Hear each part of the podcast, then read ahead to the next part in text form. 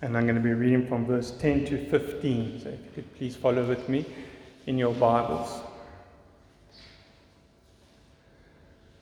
The brothers immediately sent Paul and Silas away by night to Berea. And when they arrived, they went into the Jewish synagogue. Now, these Jews were more noble than those in Thessalonica. They received the word with all eagerness, examining the scriptures daily to see if these things were so. Many of them therefore believed, with not a few Greek women of high standing as well as men. But when the Jews from Thessalonica learned that the word of God was proclaimed by Paul at Berea, also they came there to, and then agitating and stirring up the crowd. Then the brothers immediately sent Paul off on his way to the sea, but Silas and Timothy remained there. Those who conducted Paul brought him as far as Athens. And after receiving a command for Silas and Timothy to come to him as soon as possible, they departed. Let's pray. Father, thank you again for the sacred scriptures. Thank you for your word.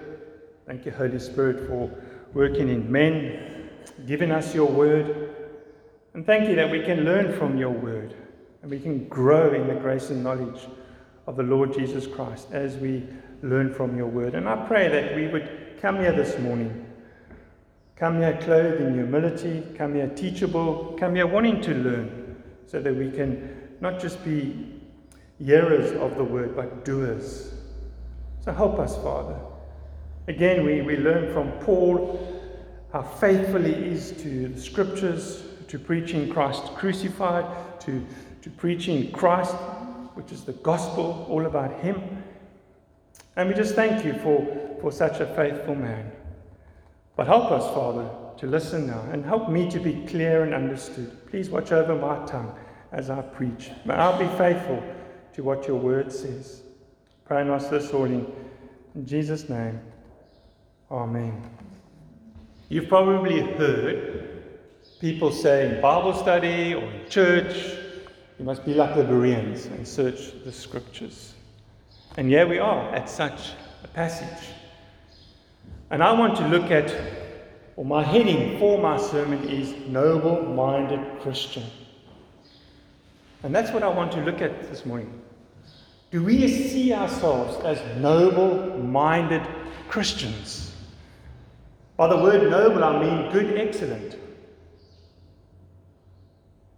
But when it comes into the context of noble minded Christian, then I mean, do we have an excellent attitude or a good attitude, a good behavior? Is our character one of being unselfish in hearing the word of God? Do you come here on a Sunday morning giving your pastor the opportunity to preach the word. Give him a fair hearing of the word. Do you come? Do you come as a noble minded Christian? Do you come as an unselfish person in wanting to hear what God's word has to say?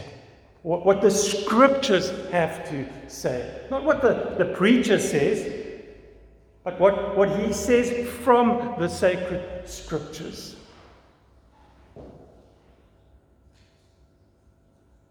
It's important that we, that we are noble minded Christians. It's important that we give people a fair hearing when they want to share the gospel. Or when you know of someone that says, Mark, I actually disagree with, with, um, with what you teach about homosexuality. Can I bring the scriptures and teach you from the scriptures why I agree with homosexuality? And I should say, yes, I should give that person a fair hearing. Say, yes, come, bring the scriptures. Then I should be an open minded Christian and bring the scriptures as well. And we can sit and have a lovely debate over the scriptures, not over our feelings, our emotions, our opinions, but what God's word says.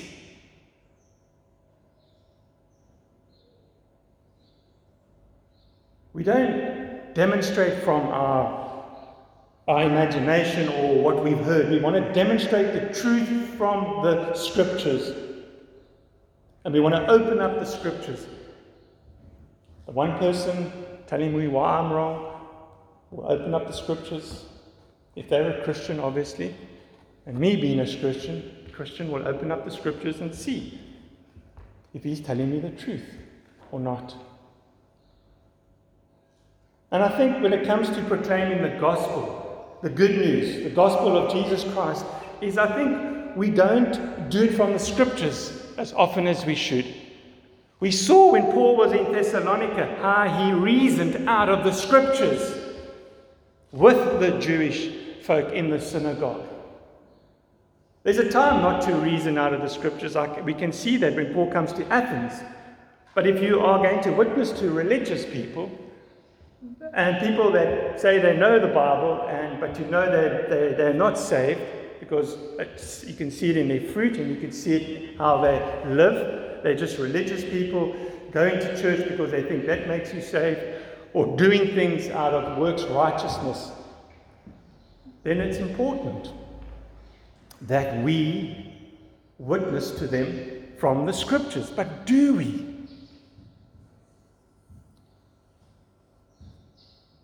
Do we actually do anything from the scriptures? And that's just the honest question. When we go to coffee with other Christians, brothers and sisters, do we ever fellowship and reason out of the scriptures, or do we just talk generally about something, but we, we're not sure if we're hitting the mark if we're talking about something from the scriptures? A man that was a noble minded Jewish believer was Ezra. He set his heart to study the law of the Lord and to practice it and to preach his statutes and ordinances in Israel. He's a great example to follow as a noble minded Jew. He studied the scriptures, he lived the scriptures, and then he taught them. What a great example. No point studying the scriptures and then you teach them, but you don't live them. You don't, you're not an exemplary person. And people don't need to listen to you because you're not living the life the gospel calls us to live a godly life. Noble minded Christians read the scriptures, they study the scriptures because they want to know God, they want to know God's word, and then they are committed to practicing what they know. James says, Prove yourself doers of the word and not merely a hearer who deludes themselves. James 1.22.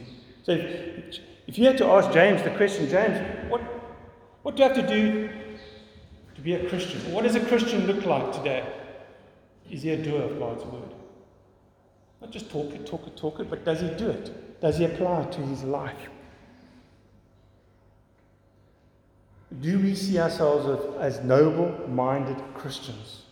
Because what we see here in Berea is Paul's attitude, the speaker, and we see the Bereans' attitude, the hearers. We see their noble minded attitude to the scriptures. Now it's amazing how we always say we must be like the Bereans. But the Bereans here are believing Jews, but actually they're unbelievers because they're not Christians. And it's amazing. Paul brings the gospel of Christ to them, and they open up the Torah. They open up their Bible to see what he's saying from the scriptures is true.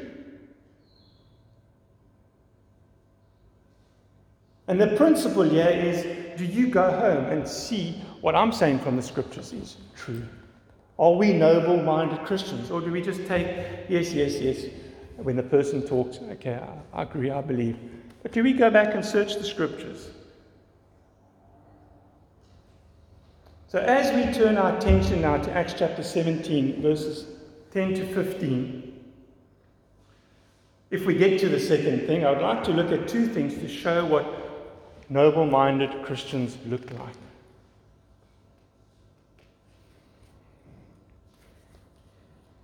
There's always that saying if you haven't brought your Bible here this morning, then sit next to a Christian.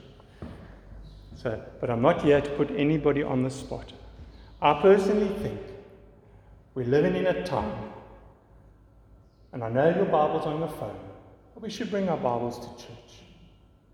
This is the written word of God. This is the authoritative word of God. What does the world see us when we come to church? Do they see us loving God's word, carrying God's word? I know we can say we carry it on our phone, but it gets lost on our phone. We should try go back to coming to church and coming with our Bibles and let's, let's, let's read the word together. Let's follow together. Let us really learn from the scriptures. Let's see what the pastor is saying is true. And when we meet in home fellowship group, it's so good to meet in home fellowship group and see how we do reason out of the scriptures. If someone says something, we always say, Well, I'm not too sure if that is really true. Let's just see what the scriptures say. Because well, we'll see now when we come to these two things. But the first thing that shows us what noble minded Christians look like is they receive the word with eagerness. Now, like I said, yeah, the Bereans were believing Jews. They were not Christians, they were not saved yet. But they received the word with eagerness. Paul brought them their scriptures, the Old Testament scriptures. He was saved, he was a Christian. He's come to witness Christ to them. He's come to reason out of the scriptures. And the beautiful thing is, they are so eager to receive from the word what Paul has to say. And like I said, Paul has left Thessalonica. Pressure and persecution came upon him from some jealous, unbelieving Jews. And therefore, Paul and Silas had to immediately leave Thessalonica by night and travel plus minus 81 kilometers down to Berea or across to Berea. What do they do when they arrive in Berea? What does Paul do? He doesn't take a day off and go sightseeing. He goes straight to the synagogue. But it doesn't mean if he got there at 3 o'clock in the morning, he went straight to the synagogue. When people arrived at the synagogue, that's where he went and witnessed the gospel, proclaimed the gospel, which is all about the person and work of Christ, the gospel of Christ. But what amazes me about Paul, let's just let's interact with this for a bit, is that he does not allow his circumstance to get in the way of what he does. Philippi, he was persecuted. In Thessalonica, he was persecuted. By who? Unbelieving Jews in the synagogue. So where does he go to? When he arrives in Berea, to the synagogue. You would think, Paul, are you a fool? You know what's going to happen there. Are you, a, as we say, a sucker for punishment? But Paul, he has a work to do. He's been kicked out of the synagogue in Thessalonica, and he, when he gets to Berea, he goes straight into the synagogue, which tells us that Paul is not controlled by circumstances. He's controlled by the love of Christ. The love of Christ controls him. He knows that if we go back to um, Acts chapter 9, and we read somewhere in, in chapter 9 Go, for he is a chosen instrument of mine to carry my name before the Gentiles and kings and the children of Israel, for I will show him how much he must suffer for the sake of my name. And that's Jesus talking to Ananias, and Ananias has to take this to Paul. Paul knows he's going to suffer for Christ. We all should know that, that we're going to suffer for Christ. Those who live godly lives will be persecuted. Those who stand up for the truth will be persecuted. Is it easy? No. We need to encourage each other to stand up for the truth. But Paul is controlled by the love of Christ that, that compels him to go and proclaim Christ. And then in in 2 Timothy 2, he writes to Timothy and he writes, Remember Jesus Christ, risen from the dead, the offspring of David, as preached in my gospel, for which I am suffering, bound with chains as a criminal. But the word of God is not bound. No one can bound God's word. Verse 10 Therefore I endure everything, I endure every hardship, every difficulty for the sake of the elect, for the sake of the chosen, that they also may obtain salvation that is in Christ Jesus with eternal glory. He doesn't know who the chosen are. I don't know who the chosen are. I don't know who the elect are. But he goes for the sake of the elect. And it's, sad sometimes when we witness to someone and they don't believe what you say for the first time. You go there, you take your Bible, you reason out of the scriptures, you, you, you witness to this person, and then suddenly they don't believe what you say. And you walk away and say, Well, they're not chosen, I've given up. No! We don't know what God is doing in that person's heart. God can save that same person that you've said that two, three years later. Just because someone doesn't agree with the gospel and says no, it doesn't mean they're not chosen. We need to, we need to endure witnessing. Was it easy? No, we just have to look at Paul's life. What controls us? Is it our circumstance or is it the love of Christ that controls us to do things when we, when we go through difficult times? Do we allow our circumstance to determine how we live in obedience to God? When things don't go our way, we just ignore God's obedience and God's word. We just carry on like disobedient, rebellious Christians. But he didn't do that. He was faithful even in the midst of his struggle. Even in the midst of being run out of town, he immediately goes right back to work, right back into the synagogue, right back to the wall, where he faithfully proclaims the gospel of Christ because that's what He's called to do. And we're all called to be the salt and light in this world. We're all called to be faithful witnesses through our words or through our works. Paul walks by faith and not by sight. He trusts in God's sovereignty and providence as he enters into these synagogues. He doesn't know what the outcome is going to be. He could assume he's going to get persecuted because that's what happened all the time. The jealousy rises up amongst the unbelieving Jews. But it's amazing. He goes to this synagogue, and it says in the synagogue, now these Jews were more noble than those in Thessalonica.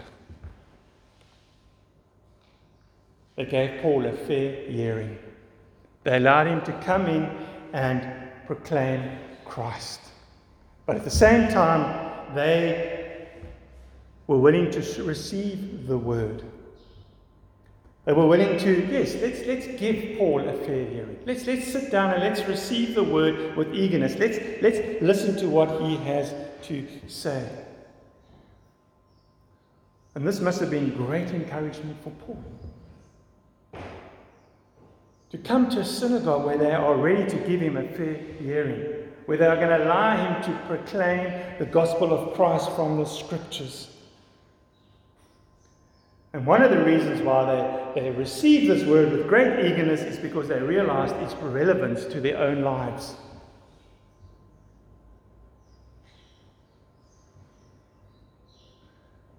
And we know that the Holy Spirit is the person that prepared the minds of these people. God prepared the soil. God was preparing the hearts of these Bereans.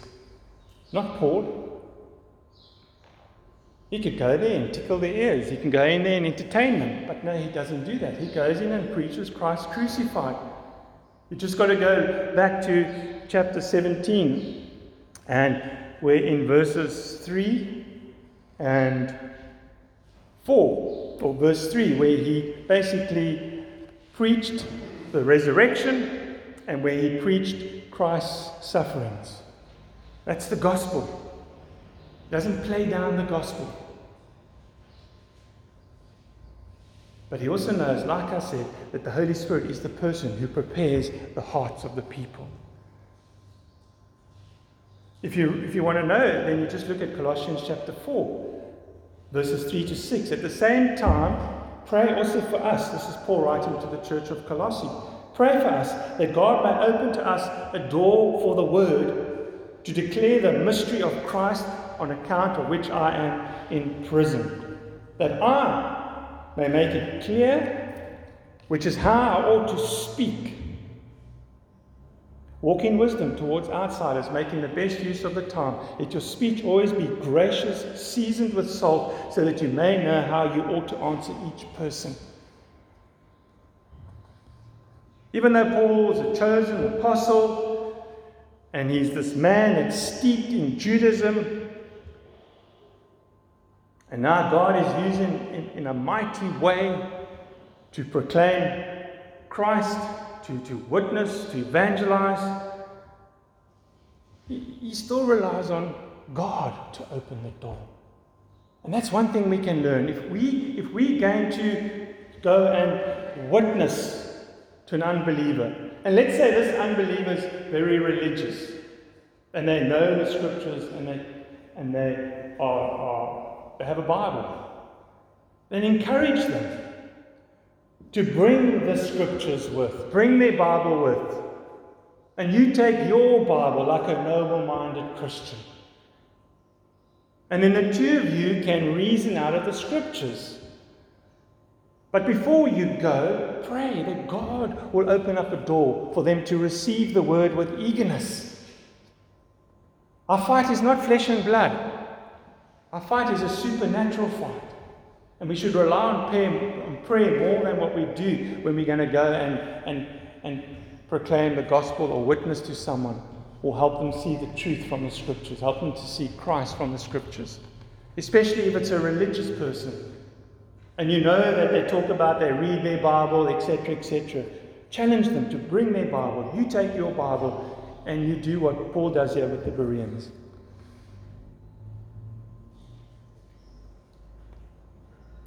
We need to ourselves receive the word with eagerness. There's a principle here. Yeah, they received the word from Paul to get to know this Christ with eagerness, but do we receive the word in the congregation with eagerness to want to grow in the grace and knowledge of the Lord Jesus Christ? Wanting to allow God's word to rebuke us and correct us and refute us and train us in righteousness so that we can go out there and live godly lives. Do I receive the word with eagerness when I prepare? Does it grow me, or do I just go through a, a, a rotate, thing? Just, just do it by remote. So just, just not really worry about allowing the word to, to grow me and sanctify me. I just do it like a mechanical thing. Am I receiving the word with eagerness? And then come here and share it with you with eagerness.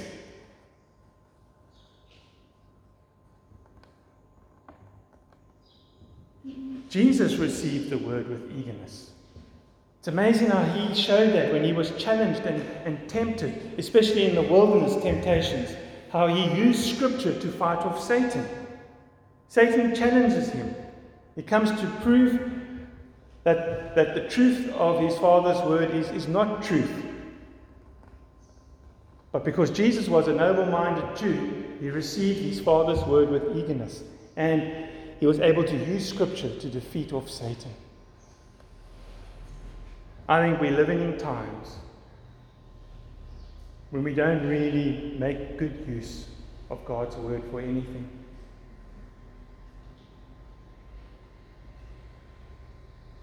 This is a treasure that's been given to us, a precious treasure. It has saved us.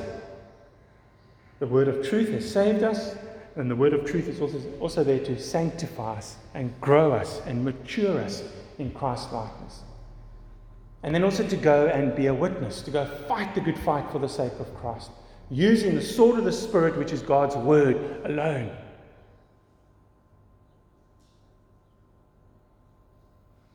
Noble minded Christians receive God's word with eagerness. If you come here this morning to receive the Word of God with eagerness. readiness of mind. I don't know your heart. God knows your heart. God sees the heart. Do we really, really treasure God's word in our hearts? Saturate our minds and our hearts with God's word so we may not sin against Him. I'm not saying we're called to be perfect Christians. If we sin, we ask God to forgive us. If we sin against someone else, we go to them and ask them to forgive us and God. That's love. That's working together in brotherly love. That's being a Christian.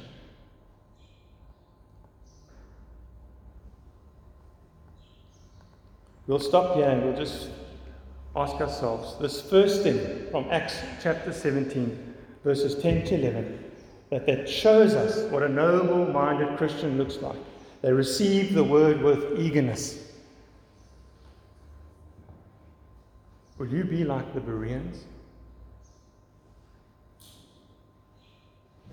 And receive the word with eagerness, which shows that you are a noble minded Christian.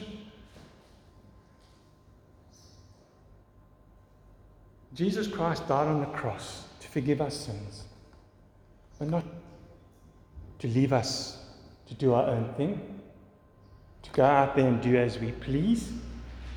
He's the one that has saved us, bringing us to God, His Father, to give us the Holy Spirit, to help us to know and understand the Scriptures. The Holy Spirit indwells us, and we, and we should pray for the Holy Spirit to, to illuminate the Scriptures, teach us the truth, so we can walk in truthfulness and speak the truth in love with a tender heart to people. Share the gospel with people. Go and correct someone. Go and rebuke someone that is in sin. But all done in love. Because when you were saved, God poured out His love into your heart, and the Holy Spirit lives in you. And we need to be led by the Spirit as we do these things. God has given us His Word. This Bible, this great book which is alive, is all about Jesus. It's the Word. In the beginning was the Word.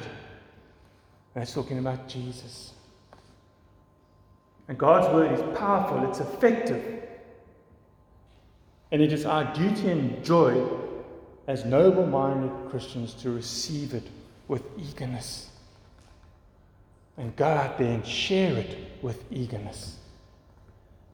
Will we do that? Will we stop allowing our circumstances to get in the way? Will the joy of God's word become our strength? Not the joy of the things of the world, they're temporary. Will we walk out that door this morning and become noble minded Christians, eager to receive the word, eager to share the word, eager to live the word? Will there be great eagerness in our hearts? Let's pray. Father, forgive us, forgive me.